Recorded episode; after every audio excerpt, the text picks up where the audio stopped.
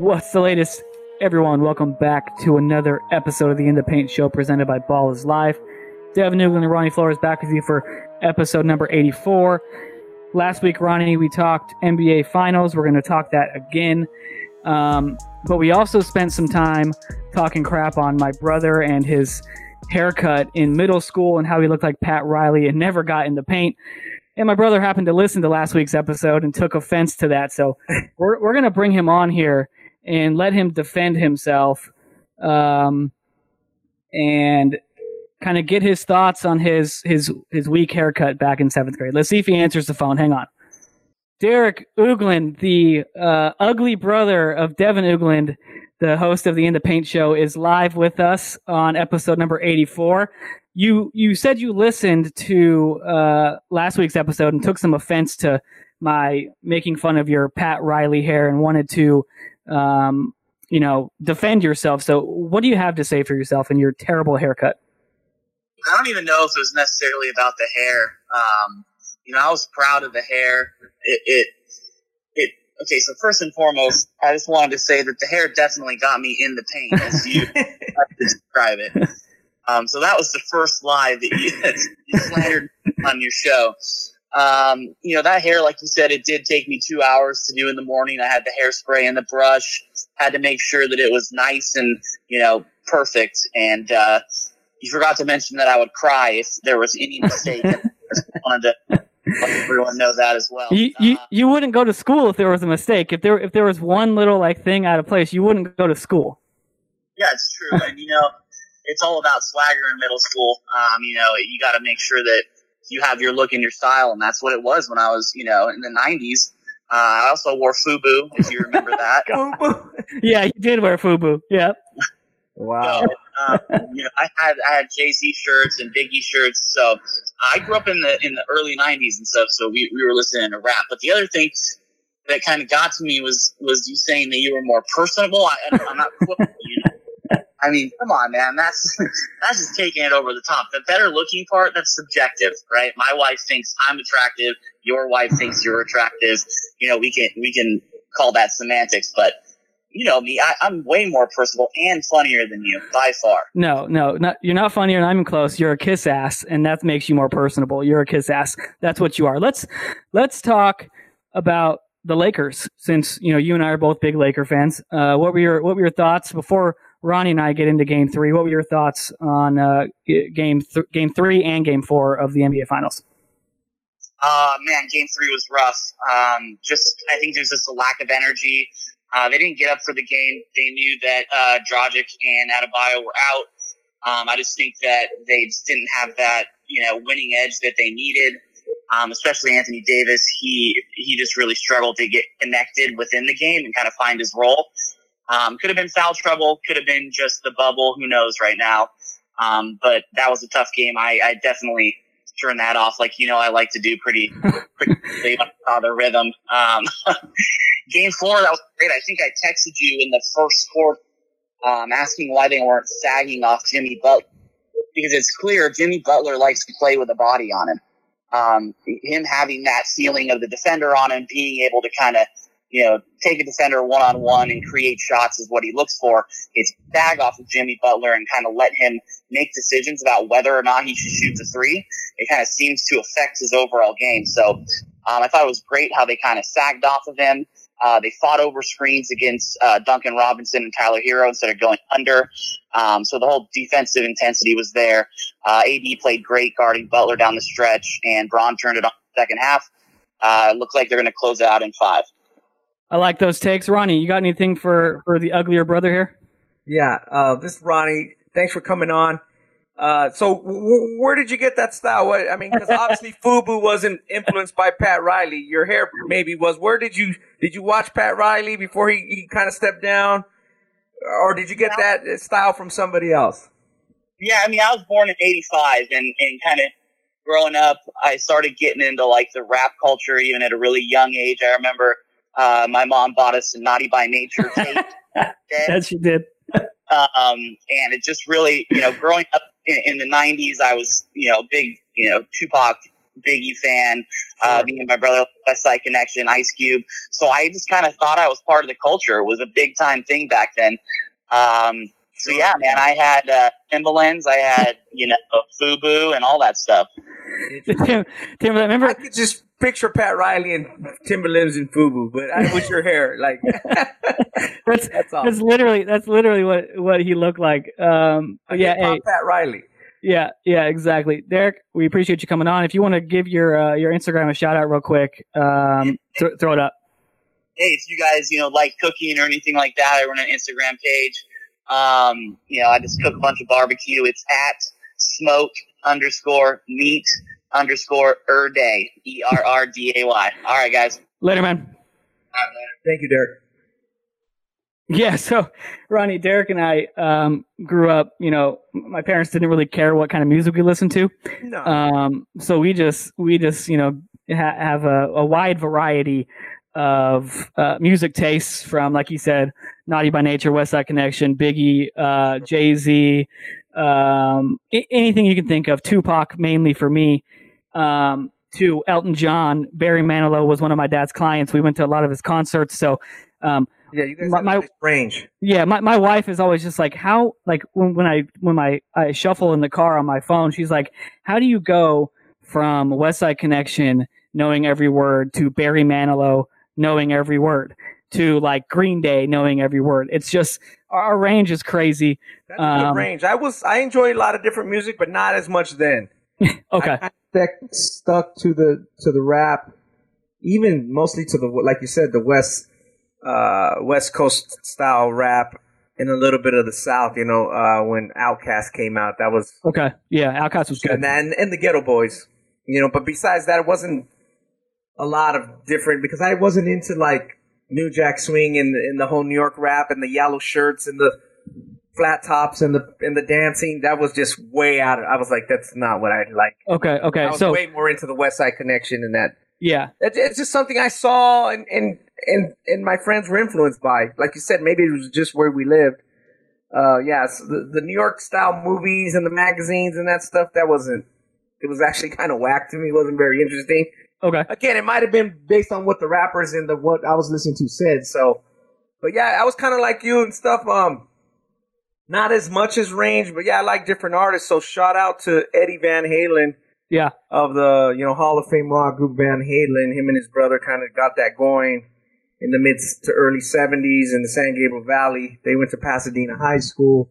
He passed away earlier this week, I believe from throat cancer or a form of cancer. And obviously, he's, you know, one of the best guitar players of all time, and, and his band is one of the best selling bands of all time. So, interesting to see some of the social media stuff about him, and or like him playing in Norwalk or yeah, yeah, yeah. Uh, San Marino, or you know, at some small little joint for two dollars a head, like that's pretty awesome. You know, people were lucky. People are a little bit older than us were lucky enough to see those pe- acts were like really cheap at like famous places. For sure, know? for sure. Like, we didn't really get that. I got that a little bit, I guess, with like uh, some rappers you can kind of you know see at a college college party. I saw Cypress Hill a few times. Oh, that's that's that's sure. Yeah, you know, yeah. like yeah, I remember that during the '96 election.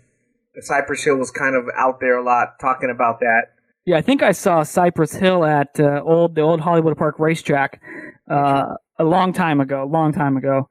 I think I was probably in my late teens at that point. Um, so they were already a little older, yeah. They're already, late yeah, 90s. already older. Yeah, already yeah. older. Um, Ronnie, if you had, okay, since we're on the topic of music, before we move into uh, basketball, yeah, name your name your favorite solo rapper of all time, and name your favorite rap group of all time. Yeah. Uh, my favorite solo rapper, I guess, would be the Notorious B.I.G. okay. And I like West Coast rap. Yeah, you look, yeah, I, I respect. No, yeah. He's just too good because honestly, and somebody said, I think he said or some others, Tupac, because of his mom's, you know, trials and what she was going through, he's moving around a lot. He went to that Baltimore school of, you know, uh, like acting. Yep. Then he moved to California. A lot of people don't know he went to, to Tampa High, Tam in Mill Valley.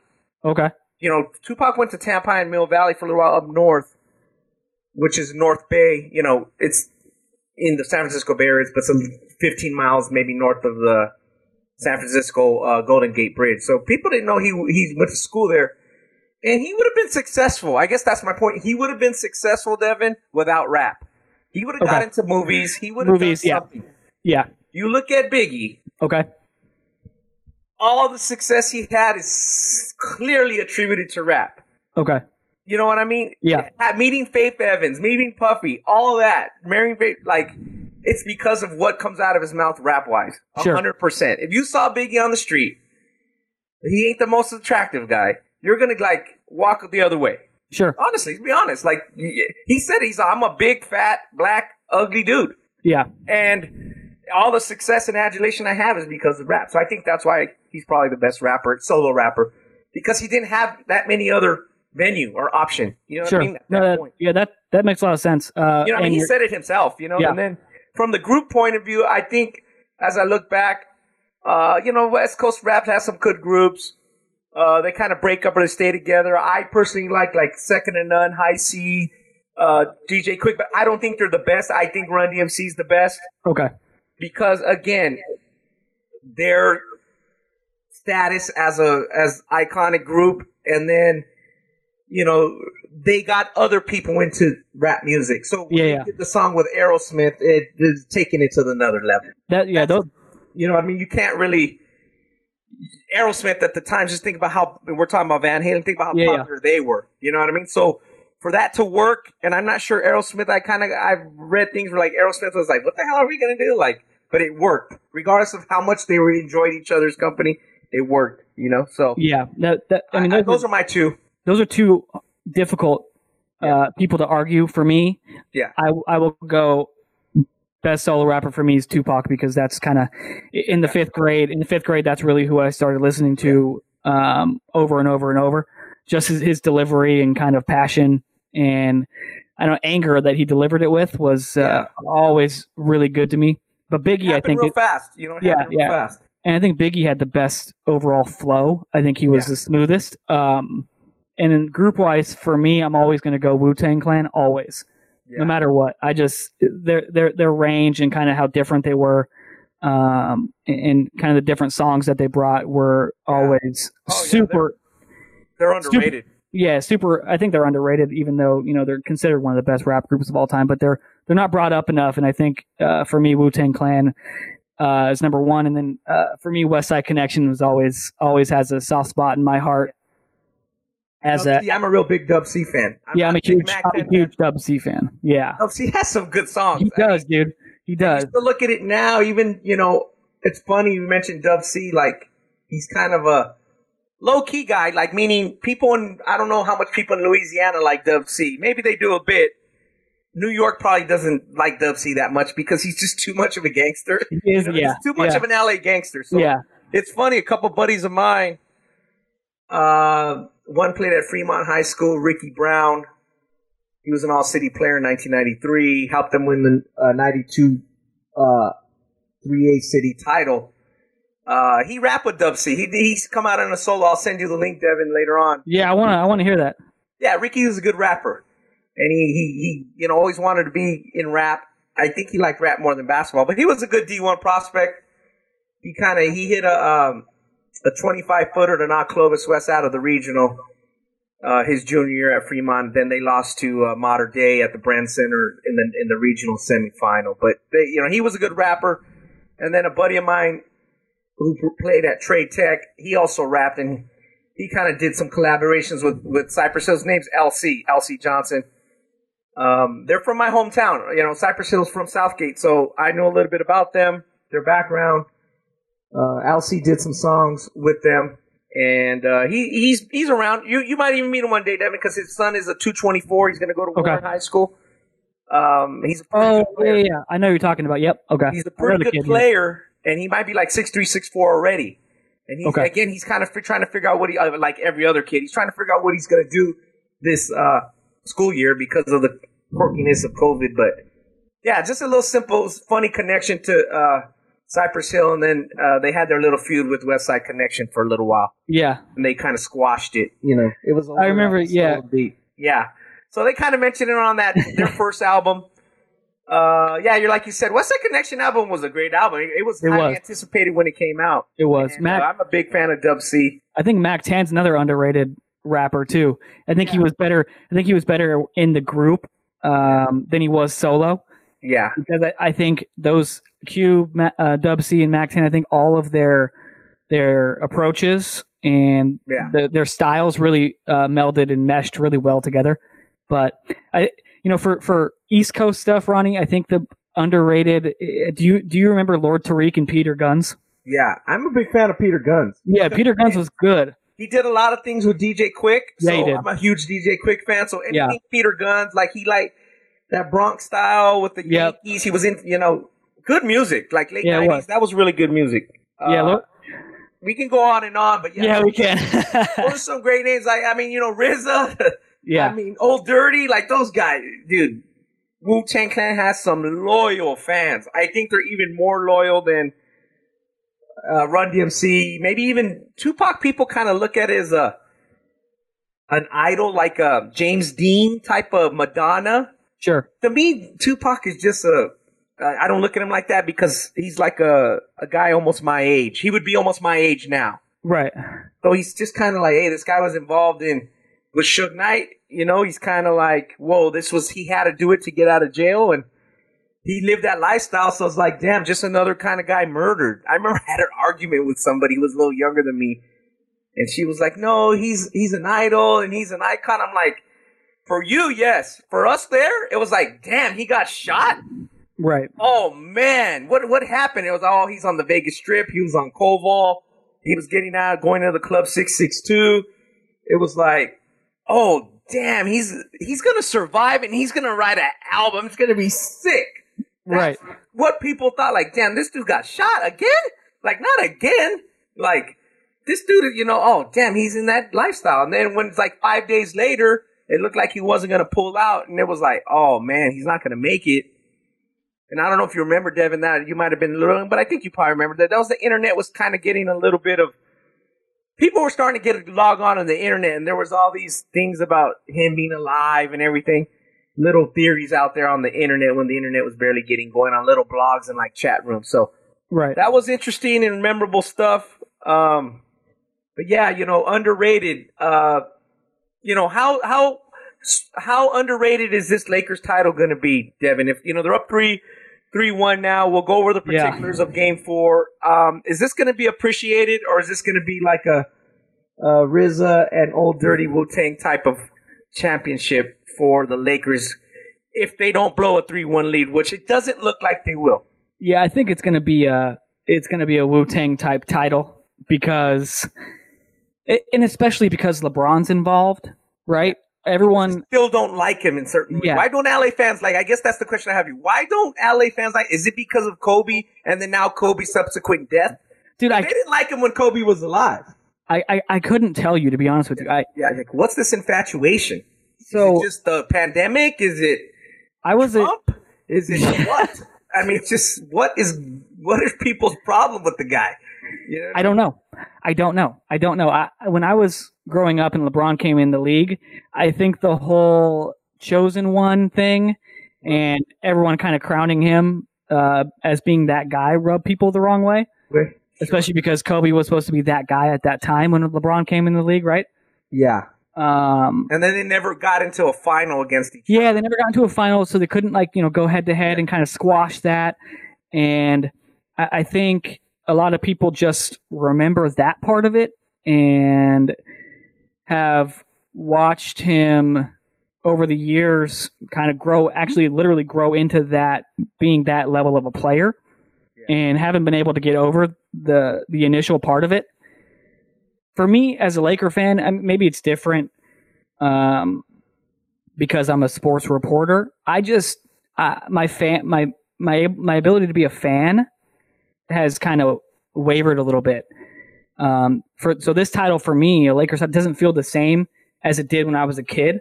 Yeah, that Uh, changes when you get older. yeah, there's something different about the pandemic. There is some truth to that. I think uh, hardcore fans, Laker fans, are like, dude, you couldn't get back.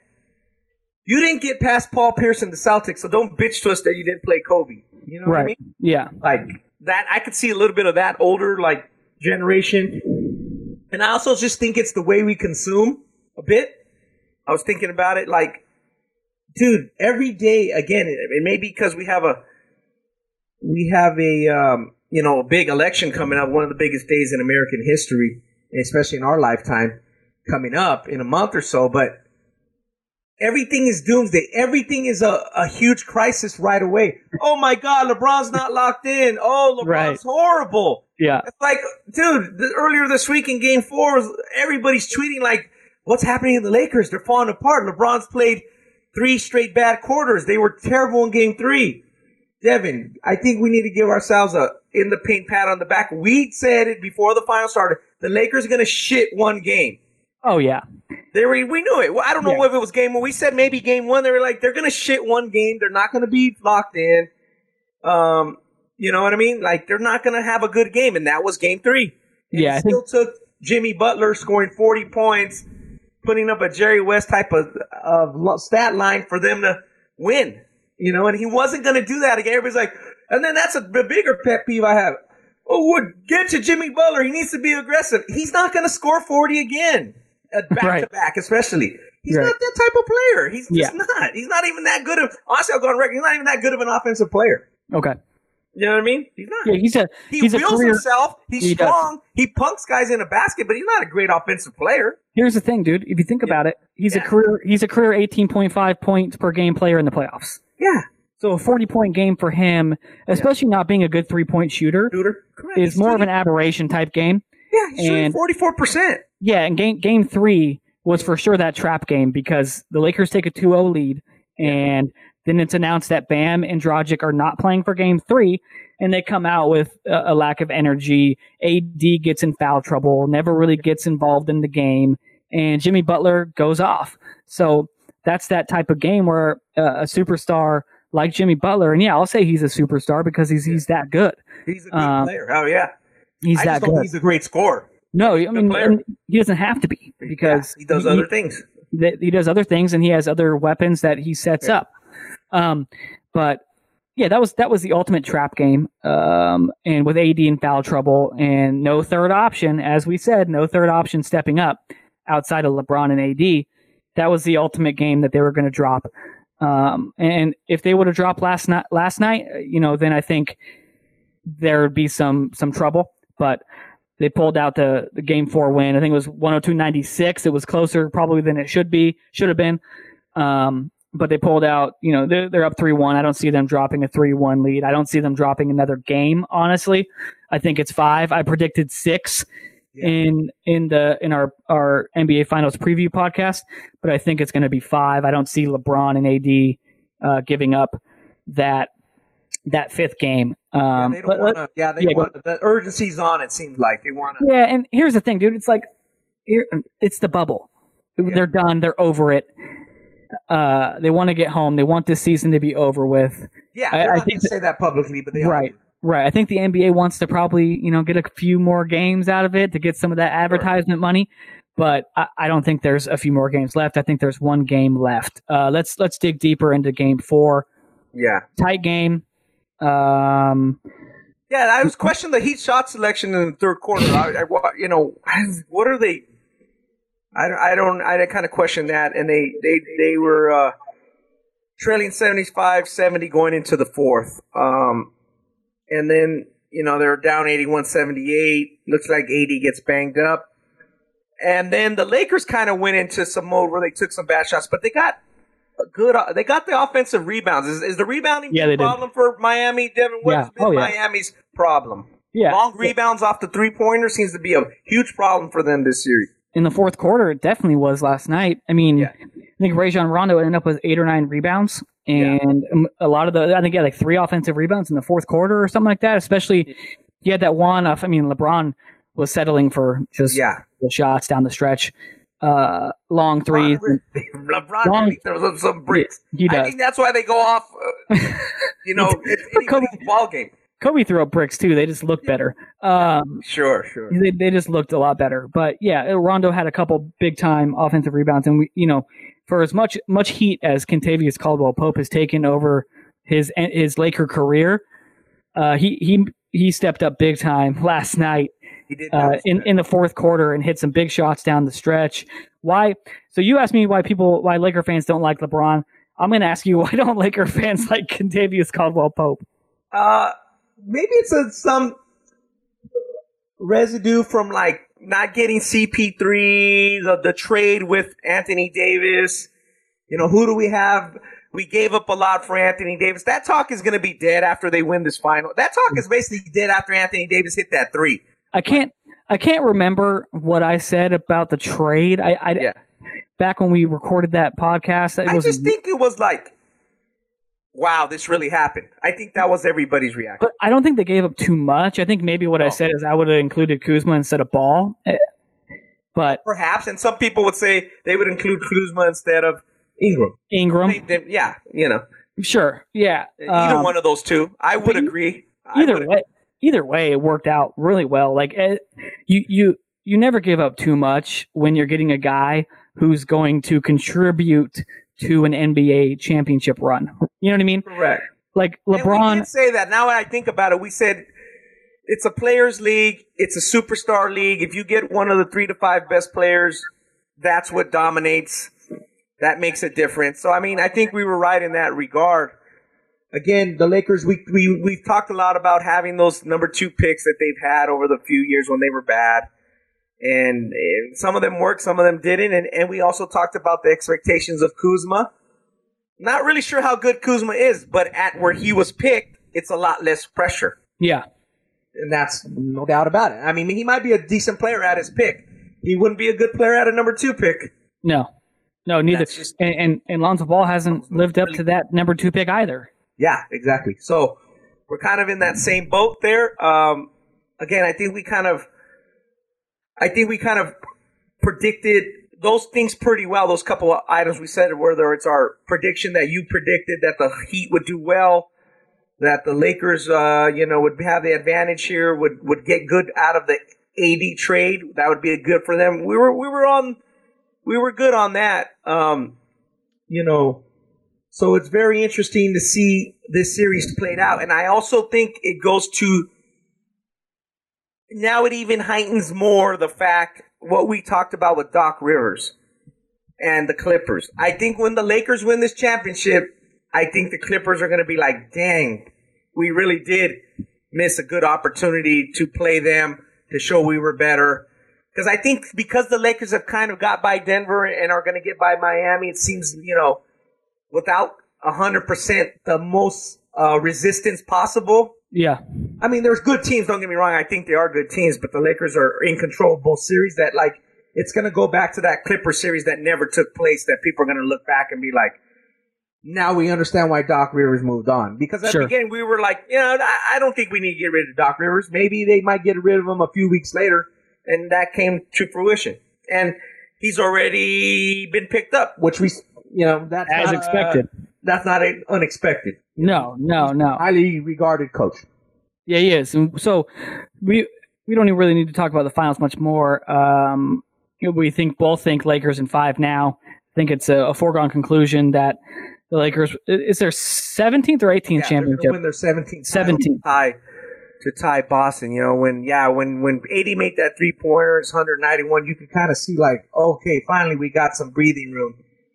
And you know, Rondo didn't have a good game per se, like scoring wise, even shooting wise, and he's susceptible to that. But again, like you said, couple big steals, eight eight or so rebounds, seven assists, and then he had that driving layup that was like he just took his man off the dribble, finished with that right hand on the left side like he likes to do, and uh, the Heat were all looking at each other like, "What the hell just happened?" Like, yeah, he he just blew by you guys. Guys guys like him and guys like Alex Caruso, they're the you, a lot of people look at stat lines and are like, oh well, Alex Caruso had four points and two rebounds and one assist, but they don't watch the game closely and see him chasing down loose balls or closing out on a on a three point shooter and uh, taking a charge or you know making the extra pass and things like that that Caruso does and things like Rondo does with his defense that really makes a huge difference in a championship run.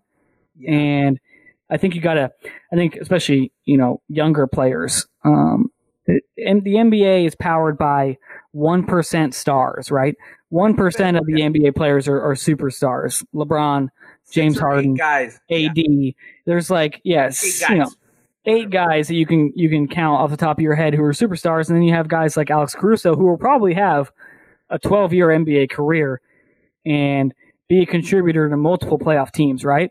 Yeah. Um, and, and here's the you think about Rajon Rondo, Ronnie. He he went to Oak Hill Academy. He went to Kentucky. He was a, a blue chip recruit, yeah. and he's been a very very good NBA player, but he's not been a superstar NBA player. No. He's just been a hell of a playoff player. Yeah. Like I've said many times on the pod or on social media, like go look at his stats, go look at what he does. He's been a key to a lot of really good teams. Um, you know, back to KCP, you know, I, I saw some of our the coaches that we know, both of us know Devin, they were kind of like, way you didn't play over, oh, you know, you overplayed him on the wrong side, shouldn't have played him straight up. But I'm like, dude, he just expl- that was just an explosive drive and a great dribble drive. He, I think the defender was ready. He just was faster. That was just a mm-hmm. great offensive play. Yeah. I thought. You know, he just blew by the guy, which you're like, whoa, he like finished.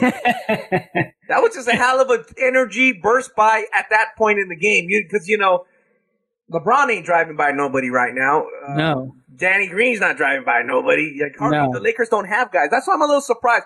Are you a little surprised, Devin, that you we're not giving the Lakers enough like credit for their closeout D and perimeter D because it doesn't. They seem to be smarter than Miami. Miami getting in the air on stupid plays, fouling. You're fouling Markieff Morris on a yeah, pump fake three pointer. I mean, how, why do you, why are you even getting near him? He's not going to make that shot. Let him. If he, if in other words, I'm speaking from a coach speak. Let No, him yeah, you. Yeah, Right. he's capable so- of making it. He's in the NBA, but he ain't making that fucking three pointer. Like, let him shoot it. You know what I mean? So- I don't get that. so I the think- Heat have been undisciplined to me. So here, here's kind of what I'm thinking with the Markieff Morris thing, or over closing out on KCP or Caruso or anybody or Danny Green for that case. He's been he, he's not been very good in the in the finals. Is so Markieff Morris was five for eleven from three in game two. He made five threes. So okay, he can make shots, but the Heat. I mean, in was it no game three? My bad, game three. Five for eleven. The Heat won game three. Yeah. So you want Markieff Morris making five three pointers. You Yeah, don't want to foul Markieff. Morris to the three point line. Yeah, you want you'll win the series if if if you think if the Heat think they're going to win the three pointer. I'm sorry, the title with Markieff Morris hitting threes, they're gonna the, the Lakers are gonna win. They're yeah, they're not going to win if he's if he's their main you know third scoring option. Um, and, I think my brother brought we see Devin, and that's what we mean. You see, especially at the high school level, when a kid hits a three pointer, and you're like, "Oh boy, he's gonna take four or five more." right, Other yeah, other coaches like, "Yeah, yeah, we're gonna li- we're gonna live by that. And I think my brother brought up a good point in how they've defended Duncan Robinson, chasing him over screens off the three point line, forcing him to put it on the deck, and then if you noticed. Um, the last couple games, every time there's a switch and Duncan Robinson gets guarding somebody, whether it's KCP, whether it's LeBron, whether it's anybody on the perimeter, Danny Green, the Lakers make it a point to go to that player and isolate against Duncan Robinson defensively. And I think one of the keys that we both mentioned in our preview was you have to expose their bad defenders, and Duncan Robinson's a terrible defender. Terrible. wow, interesting." Yeah, And that's what that's what they've been doing. And then Lakers have been a good defensive team, uh, team defensive wise. Maybe they have a little lapses here and there individually, but overall they're good defensive uh, wise as a team. Um, and they did, they're pretty good in transition. They're not great in transition, but they, they get it done. They get fouled or they make a shot. So, uh, you know, it's going to be uh, unless it's a historic collapse of epic proportions. we've seen it Uh, before. We've seen it yeah. before. People they, Yeah, people blow three one leads all the time, man. You Yeah, especially you, got to finish it out. So we'll we'll see how focused they come in later this week. And as you're listening to this pod in, in Game Five, it, it would be LeBron James's fourth NBA title, his third with a, a third team. He obviously won the historic one for the people, the great people of Cleveland, and he got the two titles in in Miami. You sound Um, you sound like a presidential candidate. The great people of Cleveland, Ronnie Ronnie Flores, twenty twenty four. What, what do we think? Oh boy, we'll see what we get there. We'll see if we get through this year. I mean, we, we still got three months to go. That is true. We thank you guys for uh, you know continuing listening during the pandemic. Now let's speak a little bit about the pandemic and, like you said, about the uh, just the game in general. Okay. Um, you know, we have to bring it up because it's so prevalent, uh, especially with this this social uh, conservative Clay Travis and a more liberal Darren Rovell. They just keep talking about the Darren Rovell. all day long. The ratings, Yeah, the ratings, yeah, the ratings. You know, why are the ratings down? Oh, go woke, go broke. Oh no, it's not that. You know, they just they go on and on. And again, like I said, it's doomsday tweeting. Everything is now because we've been locked in the house for five or six months. Everything's a crisis. Everything is, you know, over over examined, in my opinion. Yeah. Um, so give your highlight thoughts on that, and I'll, I'll give mine, and, and just tell people what we're talking about. Oh man, I, I think you know I don't follow Clay Travis, nor do I follow Darren Rovell. So uh, I No. see some of their stuff They're pop up online. That's Yeah, yeah. sure. Exactly. So I see some of the I see some of uh, their stuff pop up on my timelines when someone Sure. else retweets it, whatever it may be. But Somebody's gonna retweet it. That's why. yeah, yeah, of course, Yeah. of course, of course. But I, Yeah. I follow Mark Cuban, and I saw him and Ted Cruz. Uh, he's a Ted Cruz senator in Texas, yeah, right? Yeah, he's a senator. in Texas. Yeah, yeah, U.S. senator out of Texas going going at each other, talking to Ted Cruz talking about. Yeah, I, I didn't watch. Uh, I don't watch any NBA finals games this year. Did you ever watch the NBA finals, bro? Like, Yeah. I mean, honestly, did did you ever? So, Yeah. uh, Mark Mark Cuban kind of took him, you know, through the cleaners a little bit, and I, I mean, so I I don't think I think the interest level for this championship is specifically down because, um, market wise, Miami Lakers isn't isn't sexy. You know what I'm saying? Like the the average NBA fan who's a fan of the Indiana Pacers is not watching Lakers versus versus Heat. Would they watch Lakers versus Celtics? Probably. Probably. Would they have watched Lakers versus uh, Sixers? Maybe. Would they have watched Lakers versus Bucks? More than likely, because the Bucks were supposedly the best Well- team in the NBA. I just think if you, the Lakers play the Clippers, that's gonna bring more. Uh, That's the that's the de facto championship. yeah, and then they and then they bring in, they beat whatever team wins that seven game series or something. Then that brings more momentum if they play the Bucks, like you said. I think more people would be watching that. Yeah, They and just I would think because it's a build up. I think no build up for the Heat. Let's be honest, they're not that well known. They're good basketball players. They're just not well that well known. I would even argue that Jimmy Butler's not even that well known. agree. I agree with you 100% on that. Jimmy Butler had a reputation before uh, you know his this this really impressive playoff run of being a guy who was like a uh, I guess a locker room issue or whatever it may be or you know he wasn't uh, a style of leader that people took to, but he's obviously disproved both of those things, and I, I think the ratings are down for a couple of reasons. One being the lack of uh, intrigue, I guess, with this this matchup. Uh, second thing being it's competing against the NFL and college football, even though those are kind of shaky as well because October. It's yeah. October. it's October and then playoff baseball as well is going on. So tho- that's a number that's another factor. And I think what this sh- has shown me, Ronnie, the bubble and this playoff atmosphere, I think the NBA needs to try to get rid of the East versus Western Conference and just go 16 teams in order of how they finish record wise and play it that way so that the best two teams at the end of the day are playing each other. Yeah, Because- sometimes are not. And like you said, maybe that Clippers Lakers series would have been the most intense and exciting series from a fan perspective.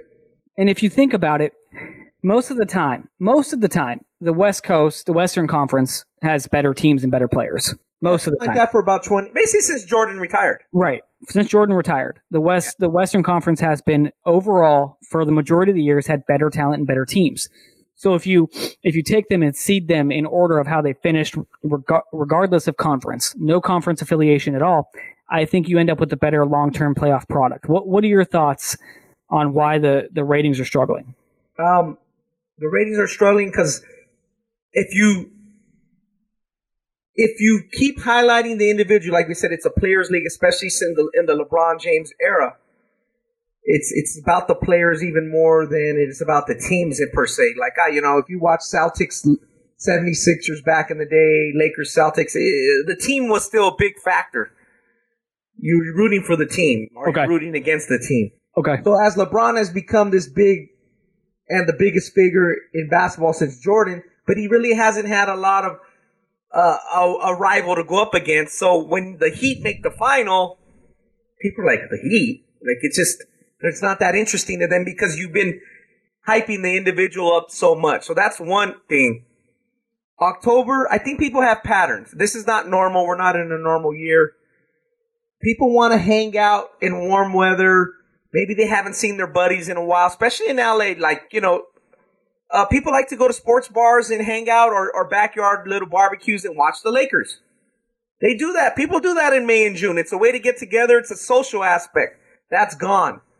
So now Like- you're locked up on your computer. How many more stream things are you going to watch? You've been watching The Last Dance. You've been watching reruns of. It's not that exciting. Maybe you'll put your stream on. Maybe you won't. Like, I'll go do something else. You know, I it's the viewing patterns are a little different And yeah, I it's not that exciting. Like it's not. I'm not fired up if I'm a like you said, live in Denver or live in San Yeah. Antonio to put on Yeah. the heat. yeah, Not like I I'm with turn, you. I gotta I'm with turn you on, turn that. on my computer, open my window. Okay, go find the freaking league. you know that to get me to the uh, TNT or and you know ESPN. Sometimes that's a drag. Honestly, it is. It, then it has to load. It's like it's not the same as having your buddies over drinking or barbecuing with the TV just on. Yeah, It's a there's little different. there's no there's no Dove Shack summertime in the LBC right now. Yeah. Um, it's it's all, and I think Dude, one if, you, of if you come on, let's be honest. We go to a freaking bar, even if you're not drinking, to to to, to watch the game and to see some hot chicks. It's, I, let's let's cut the cut to the crap. We don't have that right now. do they do they have do do they have a. Laker game on at the Rhino? Because that's where I'd prefer to go. yeah, I mean, that, yeah, that's. I mean, if you're gonna go to like Legends in Long Beach or downtown to you know near LA Live, part of the attraction is Chicks. you know, attractive people. Yeah. I mean, and you're outdoors, it's warm. Now it's like, dude, we got this pandemic. Do I really want to go? Uh, you know, so there's that factor. Another important think- point. Another important important point. I think that you- that that you brought something you brought up that logged something to my mind was Yeah. a lot of a lot of people my age and younger. Yeah. They they refuse to pay for cable television. Correct. So we have a different find- viewing and consumption finding pattern. yeah finding those streams like some people don't want to take the time to do that yeah, to find- irritating to them. to find those streams they just they just don't care they'll, they'll you know look on twitter to get updates or wait for wait for sports center but a lot of people don't pay for for cable they don't pay for cable bills And they it pay seems for like uh, hulu guy, netflix things like that it seems like our guy Matt Rodriguez made a point the other day. Like everything's getting the stream is getting more expensive. YouTube TV and stuff like that. It's Yeah. almost as it's almost like a Hey. basic cable package. when so here's my thing so when my wife and i first moved in together i'm like we have we have to have cable because spectrum we have to have spectrum because i need the laker channel. I need the laker channel. I gotta watch those games because they're not always televised on tnt and she's like well you know we can figure out a way to do it where we get multiple packages for streaming. Yeah. uh, that's that's cheaper. And i priced it out man. It's the same price. It's the same Wow. price maybe even more. I could see that because you want all your different things. Maybe you whether you're one- doing Netflix, Hulu, uh, HBO now, now, Disney Plus or whatever. it is, Disney, or whatever. I, Plus. I don't watch Disney, but Disney Plus, uh, I don't watch Disney. any any of that stuff. Like if you add all that together, Yeah. it's still the same price as getting Spectrum or whatever cable provider you have, DirecTV, whatever it may be. It's still the same price. It's just it's just uh, uh, the new cool like hip way to be. Um, yeah. Yeah, Sometimes- I got cable, same price. I watch the games, but not everyone pays for cable, especially people my age and younger. They just don't want to do it for some reason. I don't know why. Um, you know, it's it's that whole you know go against the man type of, of thing. But And then it also, let's not be honest, what's consuming? Nobody's hearing stories. I don't hear Devin no good background stories about some of the Heat players. I think ESPN and other outlets missed the boat a bit. Give us a little five minute uh, five minute? insight on on That's a long time. like like a little feature on some of the Heat players. Maybe one in game two, one in game three. Right. uh, No, know, yeah, I like hear you. I hear give a little feature. I think we know it's about LeBron. You know, we don't know nothing about these Heat players. The average fan knows nothing. yeah. I You know, think there hasn't been enough feet. So what what I'm trying to get at is, and I'll say TNT too. This can't just be ESPN's fault, but they're they're the two main channels that have the broadcast rights. But what's dominating the news cycle? We have a, the most um, talked about president in terms of whether it's good or bad. He's he's always in the news cycle. He got the most deadly virus that the world has been talking about. did he? Did he? Are we sure we got? Are we sure he Yeah. got it? Are and we if sure? he didn't get it, that's something to talk about. So, like, honestly, let's be honest. That's going to get talked about more than Jimmy Butler and, Yeah. um, Duncan, Duncan Robinson. Robinson. Yeah, you know what I mean? It just is. that's another. This hasn't been the case. If you're looking at June of, uh, you know, 2017, there's no election, there's no pandemic. Uh, people are going to be tuned in. Like we said, they're ready for vacation. They're ready for the Yeah. school year to end. That's another really good point. Is just the the 24 hour coverage of the atrocity that is the Trump presidency and the Trump Yes. administration. That coverage of it, yeah, It's just it's just every day every day there's something new to Yeah. to just flood your Twitter timeline, um, and and then you add in the the shit show of a debate that went on last week, and then now we have the vice presidential debate coming up this week. Uh, there's just- just so many other things to. There's so many other things and, and that are kind of more, I guess, more important to the future of our country than a Lakers Heat final. Um, especially at this time. especially Three at, weeks, four weeks away from it, and then is, yeah, you know it, it it also gets to the point of we got the message. People got the message. We're ready for the change. We get it that um, Breonna Taylor was you know passed away in in a fashion she shouldn't have. Uh, you know, we get those points. Now we're ready for the change. So when when the NBA players say, or I would say, have to say LeBron James because he's the most visible guy. When he says, you know, we're worried and we're scared and we're fearful, and he's saying himself and and other African Americans, but when he's saying it, some of the fans are saying, okay, um, we get that, but then we, you know, you're you're playing sports and that's how we know you by. So kind of like we get the fact that Breonna Taylor or somebody else may be unjustly uh, treated, but they don't think that those players, for whatever reason, are being in that, especially in that bubble environment. And then we hear as LeBron James is in the bubble that he just bought a $32 million house. For some people, that's just not going to resonate. They're going to be like, how do these things add up? They don't, they, cause they just lost their job. There's a bunch of people that bought, lost their job. There's a bunch of people that are down on their luck. They're just not into basketball when they hear about guys, I guess, talking about how bad things are when they just bought a $30 million home.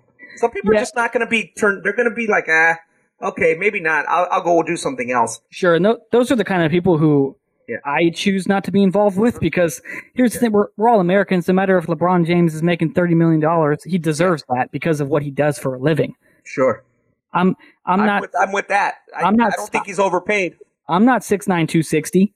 I, I'm not a freak athlete. I, you know what I mean? Like LeBron James is one of one. He- Yeah. there's nobody like him, right? So he, Sure. he's the best player in the world. He's the best basketball player in the world. He draws all these eyes. He sells tons of clothes and shoes, and he deserves a thir- thirty million dollar thirty million dollar home. If he And wants you know, he's he's an American citizen. Uh, I'm sure he pays taxes. Um, you know, he he has the right to vote, so he also has the right to speak out on what he thinks is is right and wrong um, in, in this country. Because we're at, at some point we're all Americans, Ronnie. Yeah. Um, we all have, no matter how much money you make or how much money you don't make, um, we all have the right to an opinion on how the country should be run and who should be in charge of it. So I, I don't, I don't, I, I understand your point, and that may turn some people off, but those are the type of people who you know don't consume the NBA anyways in the first not, place. Not in uh, diehard fashion. They're going to Right. tune out anyway. Yeah. They're, they're, they're, They're looking in for a way to tune out. Exactly. They're they're looking for a way to uh, go on Twitter and you know Place try and try and rile up their fans or their base and you know make more money for themselves in, in a way, get more listens to their podcast or whatever it may be. Sure. Um, no, yeah, I'm just throwing the different uh, Sure. Yeah. No. uh, yeah. angles out though that could be factors. Yeah. and I can see that that could that be a factor, especially now. People are not in a they're not in a good state. Uh, they're a little mentally down um, because they've been holed up in their houses. They're they're not happy about what's going on across the country. Well, yeah. Mental mental health issues are probably. I mean, they're always at at, at a heightened you know sense right now because of just the the social media era and kind of uh, you know needing instant gratification or you know the uh, the the always in panic mode you know way that people tweet about politics or sports or uh, Yeah. anything whatever it may be It's, it's Music. everything I think it's it's had an effect on this.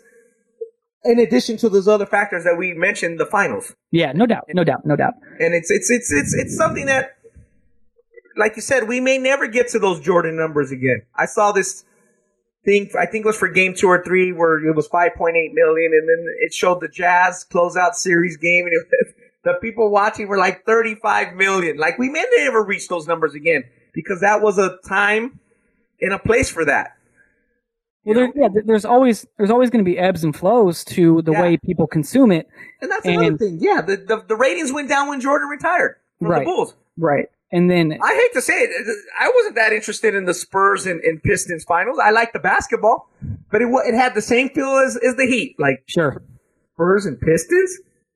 but it was still good basketball, but it, It was. wasn't the Celtics and Lakers.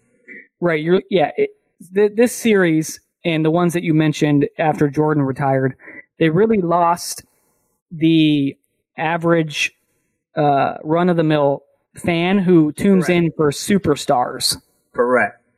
You know what I mean? They, they tune in to see Jordan. They tune in to see Kobe and Shaq. They tune in the A- AD LeBron connection. While they're two of the, the five best players in the league, I, I don't think a lot of the average fan, like an Indiana Pacers fan or uh, Toronto Raptors fan Yeah. or Oklahoma City Thunder fan, is tuning into these games. I really don't. Yeah, and we'll, and we talked about it before. We don't want to spend too much more time on it, but we talked about it before. We'll, the the next step is who's going to replace LeBron as the you know kind of the face of the league, and, and how's it going to go from here? The league is strong. It's going to have its ebb and flows. I'm sure there's going to be a little um, LeBron hangover when he retires, just like there was a Le Jordan Jordan hangover, and we'll see Luka or uh, the Greek Freak. Somebody might take the mantle, or it might be a little down period in terms of of uh you know having a superstar in, in the highest ratings possible. But overall, the league's strong, and uh, they did a good job, and they are doing a good job with this bubble. Yeah.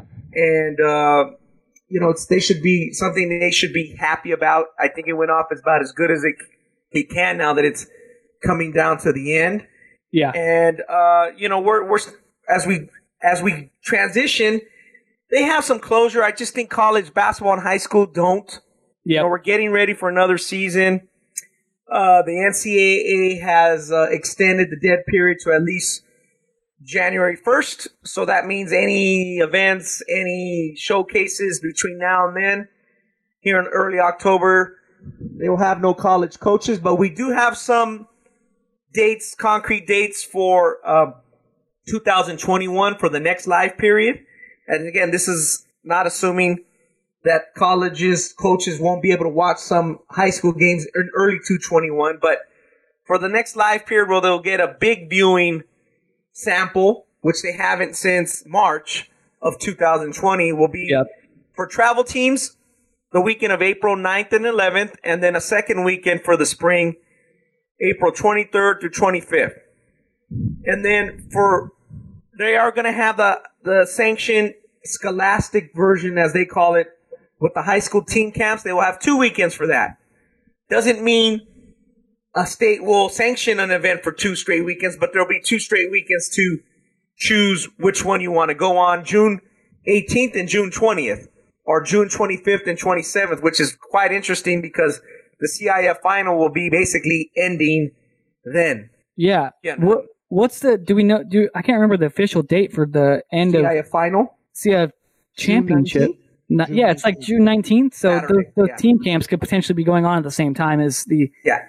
So you The, figure uh, California, if they do sanction a camp, which I'm not sure they will. Yeah, I who think knows? They, if there was no pandemic, they probably would be heading toward that.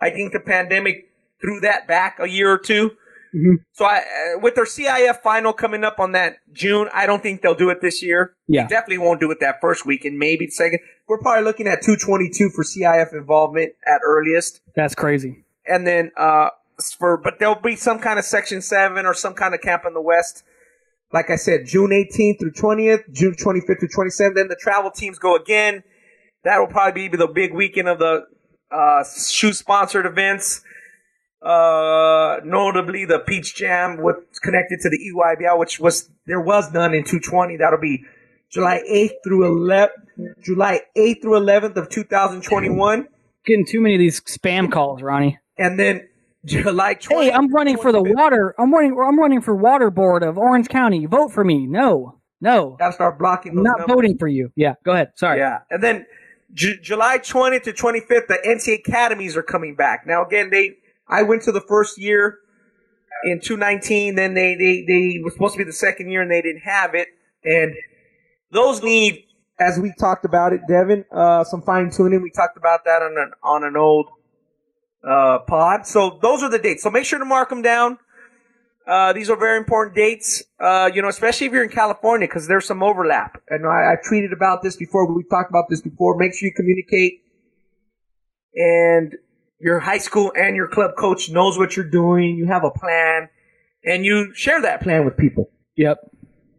Yep. It's always better to over communicate than to under communicate with your high school coaches, especially with how all of this, especially in the CIF Southern section and other CIF sections, how all of this is going to be intertwined.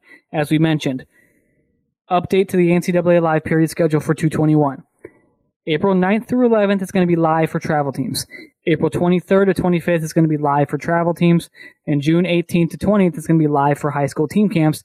And all three of those are also during, potentially during the CIF season Correct. for for a regular high school season, so long as you know we're able to um, get through it, and the pandemic is you know somewhat in the rear view mirror. control. Yeah. So who who knows where we'll be then? Um, another issue, Ronnie, I wanted to touch on real quick um, is an eligibility thing here with with the NCAA. Um, the pandemic has really impacted how the NCAA is dealing with transfers, right? Sure. So, uh, you know, there's a lot of, I'm sure there's a lot of waiver requests. There always are. There's, you know, over a thousand transfers uh, this past season for college basketball uh, in the quote unquote transfer portal. You know, one of, one of our favorite things to watch. Um, and, you know, you see guys moving and getting immediately eligible because of the pandemic. Guy like Johnny Juzang going from Kentucky to UCLA, immediately eligible. Um, Landers Nolley, a recent one from Virginia Tech to Memphis, immediately eligible. And then you look in football, it's happening too. Um, you know, Mission Viejo uh, alums, the Schooler brothers, uh, transfer from Arizona to Texas and Texas Tech, respectively, and were immediately eligible um, right away. They're playing now. Then you go to a story that I saw on Twitter yesterday that Jay Bilas wrote. Uh, Miami, Ohio guard Nike Sibande was denied a waiver request for his eligibility. And he transferred from Miami, Ohio to Pittsburgh. Ronnie, I'm not I'm not sure if you read the were able to read the story, but I, I have some some bullet points here. Um, so there, there's more than 100 requests already granted for immediate immediate eligibility for college basketball players. Um, only seven have been denied. Um, in Bilas's story, he said that he spoke to Miami coach Jack Owens and an administrator, and they initially told him that the reason for the request, the reason that the request was denied, was because Sibande has said, had said he had been run off, meaning they had basically taken his scholarship away Sure. and uh, didn't want him back on the team. But Bilas got his hands on some documents that showed that Sibande wanted to transfer to Pittsburgh to be closer to help take care of his his young daughter. Um, so, do you, I mean it's just a crazy web of things there. Obviously, um, they were caught in a lie. uh, based on why they, you know, denied or you know said that he shouldn't have immediate eligibility. What are your thoughts on NCAA teams having the ability to block a player's transfer overall, like Yeah, having I any think- say in it? Yeah, I think years ago I would be like, hey, you know, you transfer, you sit out. But that seems to change. People are more in tune with players' rights, especially since they're not really compensated as of now, and especially since because it's you can't uh, either police it or execute it consistently. Like Sure. you know, Juzang is eligible, but this other guy is not. You know, it's Right. like, just let them all be eligible or not let them be eligible. You know what I mean? Like uh, one way I think they should just be eligible. Why you don't deny a chemistry major from taking chemistry classes at, for a year at his new school? It doesn't Yeah. make sense to me. Right. You know, it's. I get the fact that you don't want colleges recruiting uh, other committed players, but that's hey, that's life. They're they're over eighteen years old. It's already happening. It's already happening. Yeah, Yeah. th- th- If if if you work for two four seven Sports, uh, if ESPN, you meet an ESPN executive, he might say, "Hey, well, you know, let's talk about maybe a job one day." That Yeah. you know, when Yeah. you- or when's your contract up? It have that's real life. So if it applies in real life, it should apply to a college student. Like, Sure. you know, people.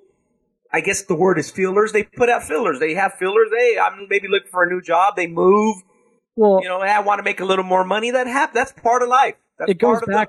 the, the economy cycle and part of the employment cycle in America. So it goes back it goes back to you know social media having an impact it's like if if the college coaches aren't like reaching out to a guy who's interested in transferring right which i'm sure there's plenty of of of coaches who do that across the board whether it's football basketball whatever yeah, players are in each other's DMs saying, "Hey, like, you know, you, you want to come play here? This is what we're looking at. You should come here." You know, trying to influence their friend or guy to come to their school and play with them. Like, it, it's happening all the time.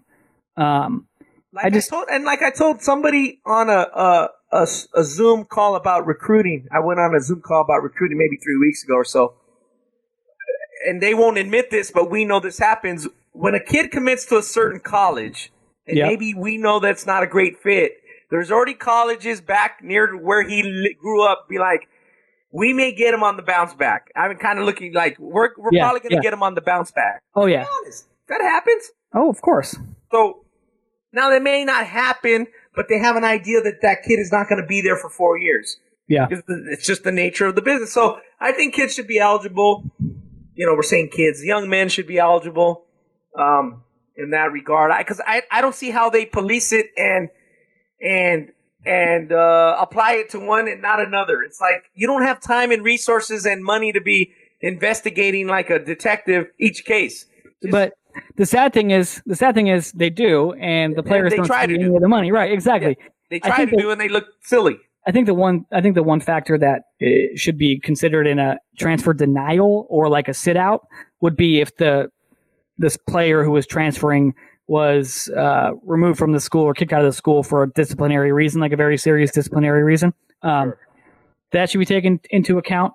But for for this guy, um, Nike Sibande, to be denied a waiver request because uh, I, I don't know. I mean, You don't know why he was denied it. Right, exactly. What what was the reasoning there as opposed to you know other players who Our guy Johnny Juzang. I love Johnny Juzang. Love our guy Johnny Juzang. Yeah, I don't want to. I'm I'm not picking. I want him to play. Juzang. I'm I want him to why play. Is, Yeah. Why is he eligible? The What- yeah. not? What's the difference, right? Exactly. That, Yeah. That's really what it it just. I wanted to bring that up just to kind of show. Um, you know, you look at you look at the the current state of our uh, administration that's uh, running the country, the hypocrisy there. Uh, I think the second level of hypocrisy under them is the NCAA, Ronnie. So that's kind of what what prompted me to bring that up. Um, but let's transition into some more high school stuff. Ronnie, remember last week you told uh, our Twitter fans, viewers, followers to um, hit us up if if they wanted us to talk some more standouts from the Pangos All West camp. Sure. And unfortunately, I only had one. Uh, I was hoping to have more. One guy hit me up, our guy uh, Richard Vargas from Dream Vision. He wants us to discuss uh, Jimmy Ala- from Damien, uh, Jeremiah Whitmore from Corona Centennial, and Kevin Patton Jr. from what high school? Do you, know, do you remember high school he goes to? I don't have my list in front of me. Yeah, let me look at that. I'm trying to figure out what numbers they are. Pull up your Uh, list. Yeah, I see Jermaine Patton Jr., but that's probably not him. Kevin Patton Jr. Kevin Patton was in the top 30 game. Okay. Let's see. me get my let, me, let me go look at this. Yeah, you're good. 156 is Kevin Patton Jr., Ronnie. Got it. Yes, Kevin Patton. Now he's coming to because when it says Arizona Compass Prep, Yep. it kind of uh, ringed a bell. Because at first I said, "Who's Kevin Patton Jr.?" You know. Eh, Yeah, go. You go ahead on him. I'll go on Jimmy, and then we'll both talk about Whitmore. Okay. So Kevin Patton Jr. is, I think, one of the better long-term prospects in this camp. Um, needs to work on his uh, just strength, getting stronger, getting more acclimated with the the nuances of the game. But as far as like his size, Mhm. his um, ability in the open court, and and just he's a long athlete, so. Um, if he keeps developing his skills at about six six six seven, he really has a chance to be good. I don't quote me on this. I believe he's from Milwaukee or the Wisconsin area, or Okay. somewhere in the Midwest, and he, I believe so. I think that's where he's from, and and he's coming west, and you know he had six points in uh, the cream of the crop top thirty game, which is not bad, not great or bad. It's it's it's he he deserving, and he did well. I think he did better in the in the in the camp games, and um, you know what I mentioned here in my notes, and as I'm looking like him, the first thing I put was he's got a chance, which means he's got a chance to be one of the better prospects, long term prospects in the camp.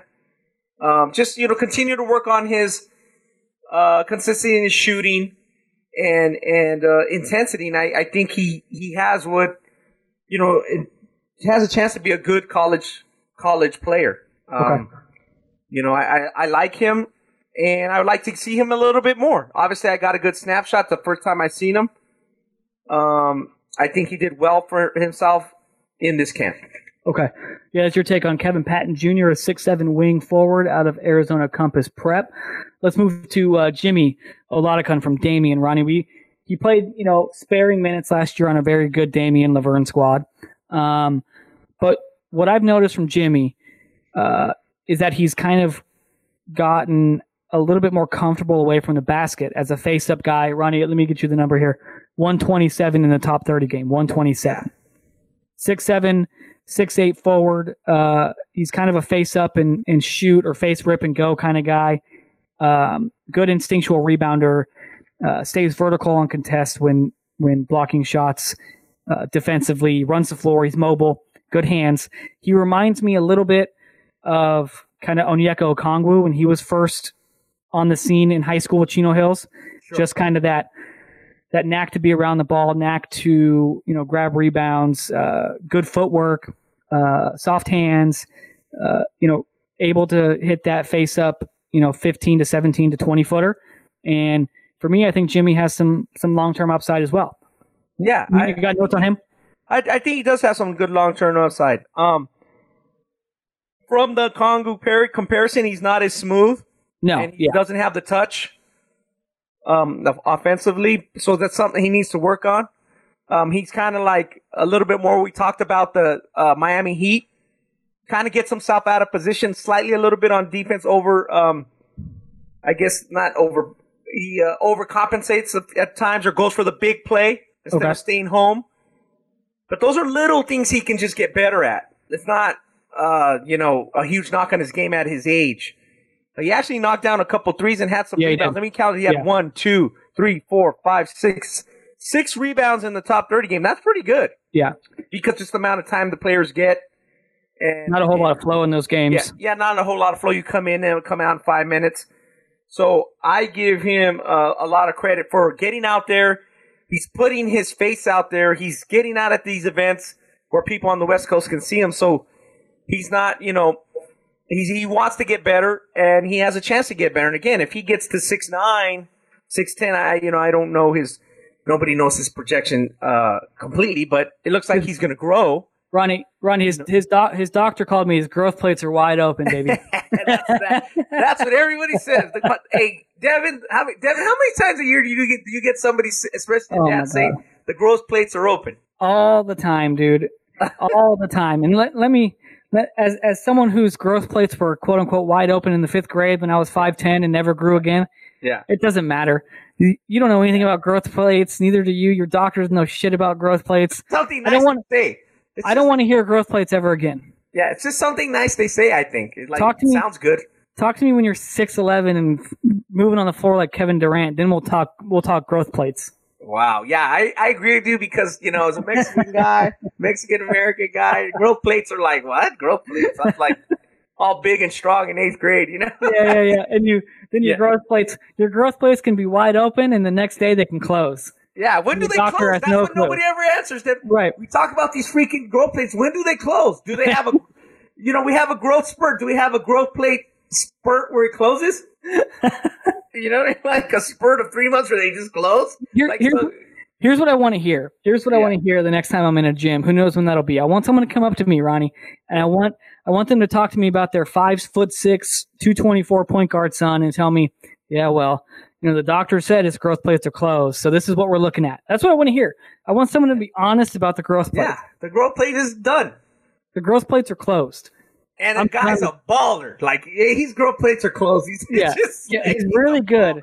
He's Yeah. really good. He, he he's diamond up. He's got a triple double, but those damn growth plates are closed. Okay, you dropped 15 spots in, in my ranking. Sorry, Wow. no growth plates. You're done. You're screwed. Yeah, I mean it's such a one of those things that it's like almost not as bad as wingspan, but almost as bad as Ah, it's it's it's. he has a pretty plus. He has a plus wingspan. Shut the. Plus wingspan. Shh. I'm not gonna say it. He's.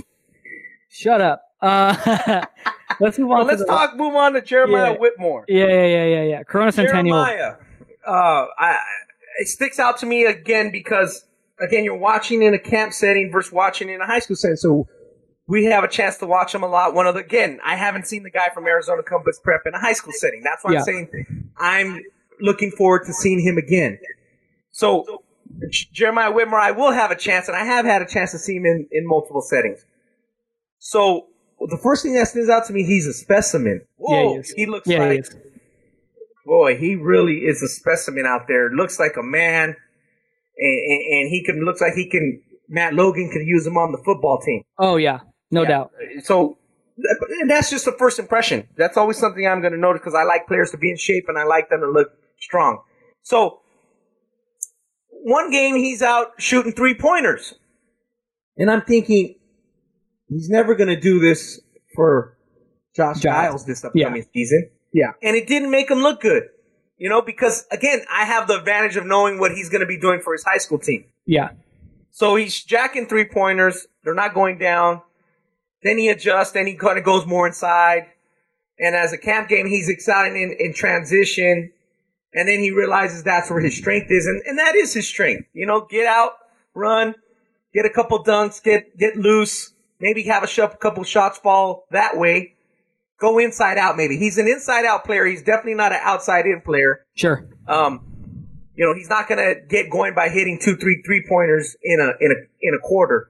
He's going to do it the other way around, getting some rebounds, getting a block, getting a a key offensive rebound, or running in transition. And he's really good in that regard. And I think he did a good job. I think I will ding him a little bit in in my camp rankings because he's not fooling me. He's not fooling you, Devin. He's he's he's not going to be doing that uh, this season for his t- high school team, or that's not what he excels in. So I, I don't think that camp is the place to experiment. I think it's to play to your strengths. So Yeah, I'm uh, with you. You know, you know that that's just uh, and and and, and I don't want I don't want to over criticize it. I'm just trying to give people an uh, uh, a uh, a snapshot of what I'm thinking or what a scout is thinking in terms of do what you do to your advantage and do what you do best, not what you don't do best. Yeah, I think that's a great point that you bring up about um, playing to your strengths in those camp settings rather than trying to experiment with what you're not good at.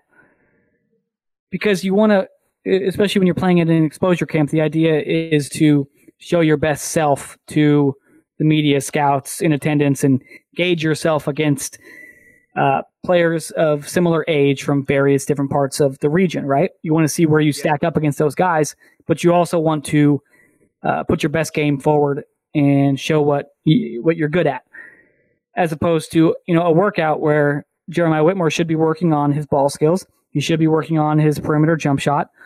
All of those things that could help him transition from the undersized four type of position to the wing. Yeah. Because right now he's a high energy, physical, freak athlete, very good rebounder, uh, rim runner in transition, uh, you know, power finisher through contact and above the rim on the break. And those are all great things. And he has a, a chance to be a versatile defender. Um, as long as he's buying into, you know, what Corona Centennial does on the defensive end. Because, you know, Coach Giles, what he does is put out, he puts out really good defensive teams and really good defensive players. So if, Jeremiah is able to defend, and he's going to help that team tremendously. Yeah, Jeremiah has plenty of upside um, as a college prospect. Um, obviously, still some tools to develop offensively. Sure, and he's got three seasons to do it. He has plenty of time to do it. Um, but as far as the physical makeup that we look for, Ronnie, and kind of the energy and the motor, he's got all those things, and he's got a bright future. Yeah, exactly. He just needs to fine tune it, keep working, and that's the whole point. And hopefully, when we see him next time, you know that that is something he keeps to develop. And and all these kids, they're all young. They're all 223, 224, so they all have time to develop. Hopefully, they get in front of some eyeballs early next year in 221. But let's talk about some players uh, Yeah. for the next camp in this uh, Pangos Frosh/Soph ser- series that um, I was able to watch at the Duncanville Fieldhouse in the greater Dallas area. And that camp was another big camp. Uh, a lot of numbers 200, uh, 219, 220 players, 219 players. Uh, very good camp. Um, little different in the All Star game. I wish I'd gotten a little bit more out of the All Star game, but I, I'd watched all the sessions, so it didn't give me much separation. Um, you know, the camp was a lot of good forwards and a couple good lead guards and a big man, Brandon Garrison from Del City, Oklahoma. Again, this camp was in, in the South or the Southwest, you'd call it. Texas, maybe Texas is just its own beast. You know, it's not really the South or, or the Southwest, just Texas. So, Mm-hmm. um, Brandon's from Oklahoma. There was guys from 13 states there, so that was good to see. Um, I thought he was the top uh, post player in the camp. I thought the top performer in the perimeter was Robert Jones Jr. Yeah, he's good, man. 6'3", 223. He's from Ray Braswell High School in Aubrey, Texas. Uh, one game he just went off like Vinnie Microwave Johnson. He was just hitting everything in the mid range. Efficient shooter, doesn't take bad shot, has good body. Uh, you know, looks the part of a really good shooting guard. Plays D, positive plays. He's one of the players that I thought had a consistent performance all the way through Yeah, like I said, some of the players kind of had moments where they were really dominant. I, I would say KJ Lewis is in that boat. He's from uh, Chapin High School in El Paso. Kind of a small forward, um, big, strong, physical player. Uh, he needs to keep working on his perimeter skill, but he's so strong and and and has a dynamic, uh, you know, approach to the game. In terms of always trying to attack the rim. Mhm. Probably try to do a little too much highlight type things, but again, Sure. that's what we're saying about finishing a camp. You know, they, they got a little sloppy in the in the top thirty game. The top sixty game was a a little bit smoother, and there's a reason for that. And I'll go over why I think that was. And um, you know, KJ's gonna has a chance to be a very good prospect if he just keeps working. Uh, Jacob Cole, I thought was a, a left-handed uh, wing forward from Bel Air, Texas. Did very well. Uh, one of those good athletes, like you talk about, Devin, that would excel in this type of camp.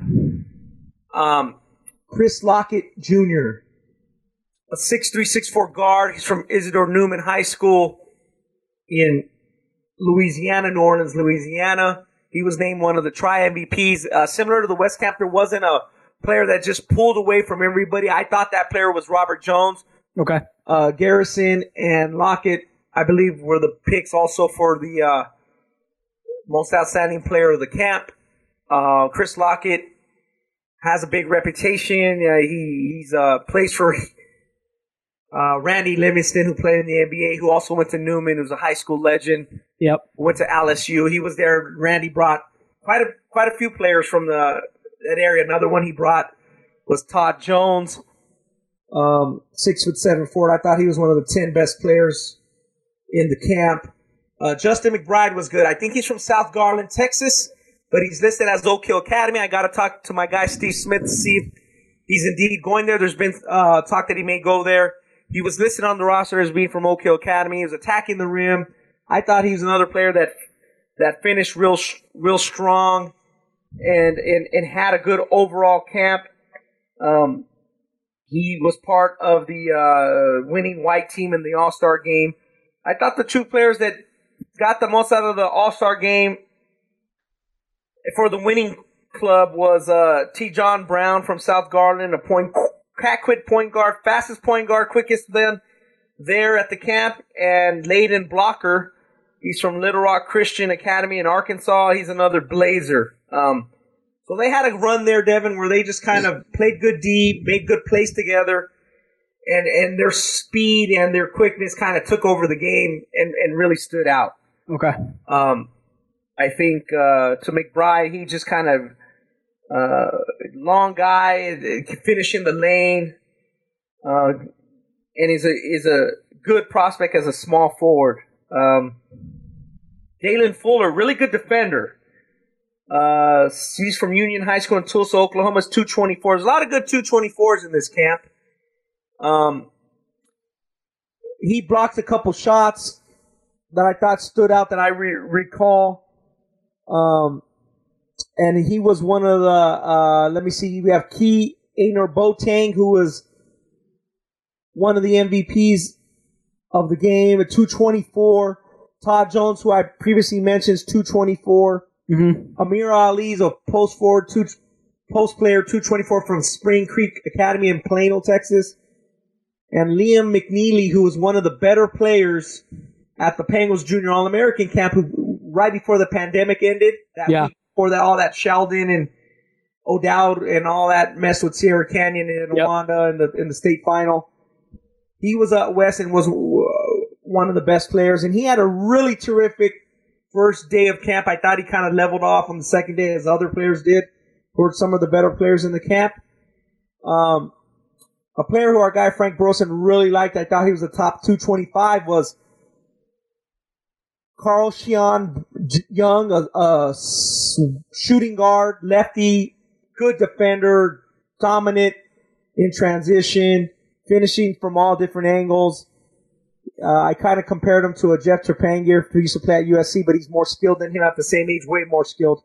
Mm-hmm. Knock down the shot. He's at Hefner Middle School in Oklahoma. Um, again, I'm rattling off names. Those were some of the top guys. Very interesting.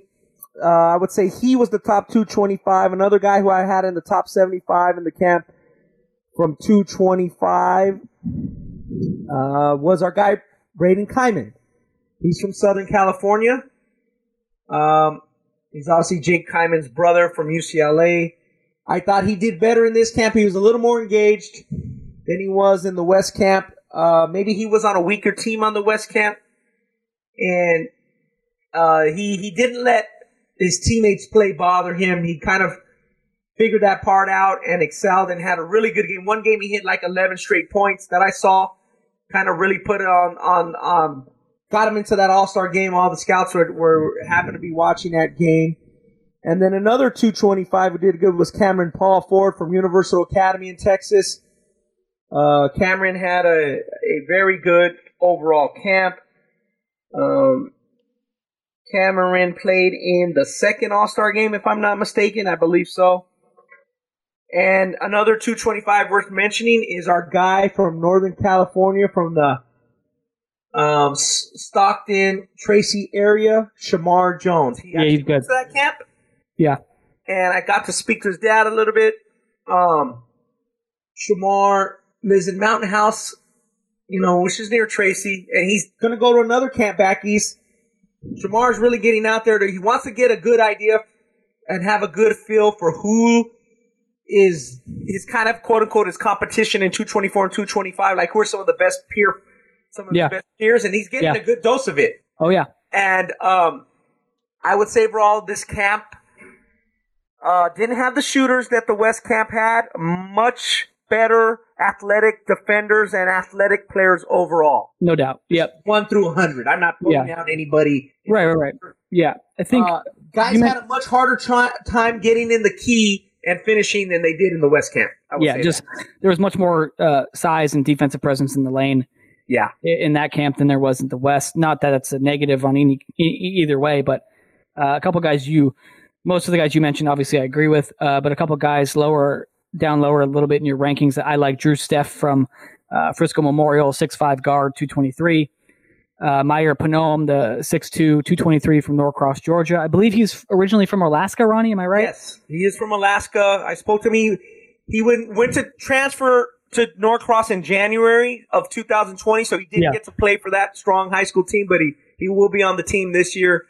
Very personable kid, uh, good defender, can do a lot of different things uh, well, I thought. Yeah, he reminds me a little bit of uh, our guy Xavier Brown from Sheldon. Um, Yeah, a little bit. yeah, I, I like Mr. Burnside, uh, six one guard, two twenty four, a paraclete locally here in Southern California. Um, guy from New Mexico who I liked in the West Camp was also in this camp. Ronnie Shane Duma Sanchez, uh, Yes. Del Norte High School in New Mexico. He's just, uh, as I like to describe him, he's an MFer. He just competes all the time. Yeah. Big fan of him. Yeah, Shane Duma did good. I thought again he had a he got into the key and made more plays in the West camp. And this camp he realized, hey, there's a little more athletic, better athletic defenders or more locked in defenders. I got to figure out another way to contribute, and I thought Yeah. he did a good job of that. Yeah, he did. He did. Um, and then, you know, will- go ahead. No, yeah, go I would say um, the guy who really stood out, and I mentioned finishing the camp strong, and I also mentioned uh, the the top game getting a little sloppy. Um, was another player from New Mexico, and he's actually his friend. Um, he, I thought he did a really good job in the second game. He's one of the MVPs of the second game. Exodus Ayers from La Cueva. Um, he was by far, in my opinion, the best push ahead or true lead guard in the camp. Okay. Uh, we made a we talked about him being in the top game amongst the scouts and the people on the committee to choose the game. It was okay that he was in the second game. We said, okay, let him be in the second game. But he made the guys in his shift in the second game unselfish. So the unselfishness got contagious, and it made a big difference in that second game. And that actually, I thought, elevated his stock or elevated what he did throughout the camp because I noticed him and he was just being unselfish just has an uncanny nose for the ball and when to give it up and where to give it up to. Soft passes where they need to be zipped uh, through, uh, you know, a, a shoestring type uh, situation, or whether he they need soft touch on it. Yeah. And and he did a great job of that. And uh, you know, everybody kind of realized he was one of the better second players in that second game. Yeah, always like to see guys play, you know, play the game the right way or approach the game the right way in, in a setting like that because it doesn't always breed that, right? Um, You mentioned two guys, Ronnie, uh, Chris Lockett Jr. and Todd Jones, both in your top 10 rankings from uh, Isidore Newman in Louisiana, but they might not be the, the most famous athletes at that high school because Arch Manning's the quarterback there. Uh, you know, it, Arch Manning is whose son? Not Peyton's, and he's not. Not Eli's. It's a, it's another brother. Who's And the I've other brother? Chris about it. I got it. Just his name. I should know his name. Honestly, What's I his- followed these guys. You know. Hang on. Let me get I gotta Yeah, get his name. you got to go look at that because I was talking to Randy about it, and uh, he plays a little hoop. Does he? Yeah, Okay. Cooper. he's Cooper. Cooper's son. Yeah, and he's very good. Randy's like, dude, he's so good. You know. like- Yeah. Okay. like- Yeah, and you know, so you know, Randy's a '93 guy. Peyton's a '94 guy at Newman. So they were on campus at the at the time together. They were both like iconic yeah. high school athletes. Uh, Did did Eli go to Newman? uh, Eli went to Newman as well. Okay. A little bit later, right? He Yeah. wasn't as highly thought of. You know, of course, we're just talking semantics here. Peyton's Yeah, cares? Yeah. top two quarterbacks in um the, the country at in, in his class, Right. along with John uh, uh, Josh Booty, who played Josh- minor league ba- Josh. played minor league baseball, then came back to college Yeah. to LSU, and I think by that time Peyton was already going to be drafted by the Indianapolis Colts. Um, you know, Randy kind of interesting enough. Randy tore his knee at the at the Nike camp as a counselor before going on to LSU, and Chris has a lot of potential, and he's one of those guys. He to be straight blunt and forward about it. He needs to. Uh, he he's not in the best physical shape right now. He needs to Okay. drop five to t- ten pounds or so. You Tighten it up a little bit. Just tighten it up a little bit. It could be a COVID thing, you know. Uh, and there's Dude, I- other players in, in I that got the- regard that that it has that happened to. Definitely not our guy from Corona Centennial, but other players are in that same boat. I got I got the COVID fifteen going right now, man. I'm struggling. yeah. So, uh, very, very, uh, you know, he brought, he gave me uh, a list of guys he brought out. I mean, I, I had their numbers. Uh, number 260 in the camp was one of Randy's guys that he came. Uh, Christopher Lehman, he's also from Newman. Um, Todd Jones, as you mentioned. Uh, the list goes, he brought about 10 guys, so kudos to Randy. He likes to get his guys out there. Not just guys from Newman, he'll bring some guys from his travel team or whatnot. It's very interesting. Uh, Randy made the NBA, Devin, but he probably made the NBA at 50 per 60% of what he was in high school. He's one of those guys like, he just didn't, stuck in the NBA a bit, but, um, you know, that, that industry's kind of changed the course of his career. He, most people thought he would be an NBA All Star, Okay. you know, and he just, it, it- that injury, uh, at that time was just, you know, devastating thing for, for that. But he still made the NBA. And, um, well, very interesting. I know you're very interested to see how uh, Cooper's son does. Oh yeah, yeah. I'm, I I follow that. He's Yeah, and from everything I saw, like you know, videos I've seen and and just kind of highlights or whatever. I mean, he's got a he's got an arm and he's got the the you know quarterback smarts and feel that you know his his uncles have. yeah, and like I said, uh, you know, we'll continue. We could, I could, we could talk a little bit more um, about that. And you know, if you guys again, same thing, hit us up if you have any questions or want to get a quick eval of anybody at the All South camp. That was October third, fourth. At the Duncan Field Fieldhouse, we'll gladly talk about it in the future. Devin, we we're getting into the mode where I, I we may be out of pocket for a week or so. Uh, getting the Fab 50 together, it's it's one of the tougher years just because of the um, all that's happening around coronavirus. There's already been events canceled. Some seasons are not starting till the calendar year 221 Yeah. are doing our best to get it out before um, the election because you know we want to get let people kind of soak it in a Right. bit. Ronnie Ronnie's working hard to beat this election, man. He Yeah, we, we got to get this Fab 50 out before the election, so we, we might take a day off to let Ronnie get a, a leg up on Trump and Biden. yeah. I want to beat Biden and Trump to the punch. Um, just because, like we talked about earlier about the pod about the NBA, it just overwhelms, it overshadows everything. Yeah.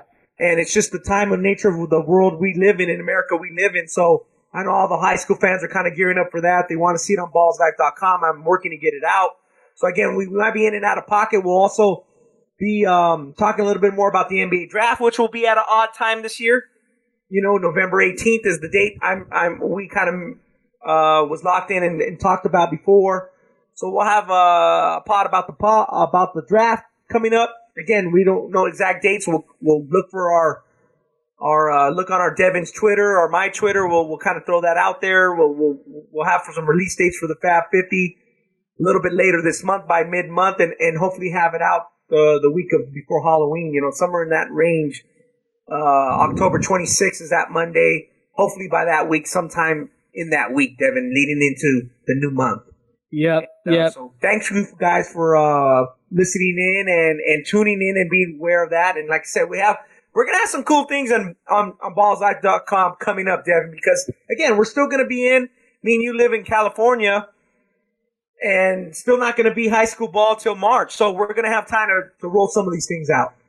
Yes, sir. Make sure you guys uh, tune in every week. And in order to do that, make sure you subscribe on Apple Podcasts, on Spotify, um, on SoundCloud, or on our Ball is Life app, which is available on uh, iPhone, and we're almost available on Android. Uh, our guys are working hard. Uh, shout out to Doug and Jeff and Daniel for working hard to you know get get our app you know working uh, at 100 percent, and then working on the Android side as well. Um, and also make sure you guys check out ballislife.com for the latest of our NBA draft coverage and Ronnie's Fab 50 and any other type of basketball coverage you can imagine. Um, we're dropping a, a, draft board here soon uh, that Ronnie and I have put together, and with the help of our guy Daniel behind the scenes. Um, and also make sure you go to shop.ballislife.com to check out gear um, and the high level designing done by our guy Andy Fomai and yeah. the production team in the warehouse led by, by our guy Gerardo um, yeah, and Kev uh, Kev Gomez. So great people yeah, that, that work behind the scenes to help out. us with all this. Yeah, those guys. Yeah, yeah. I mean, out. for sure. Um, those guys were they're gonna, working they're real hard. Working hard, and they've been working hard through the pandemic. And yep. Um, like you said, make sure to go on shop.ballislife.com and also look for new fall and winter, uh, you know, lines, and also put in your order if you want to get it by uh, before the holidays. I guess, you know, naturally that's Christmas Day, but others have other days they celebrate. Make sure you put it in a little early because just all the things that's going on with USPS uh, around the country. I don't know what that's pertaining to, but it is something going on. And yes, you do.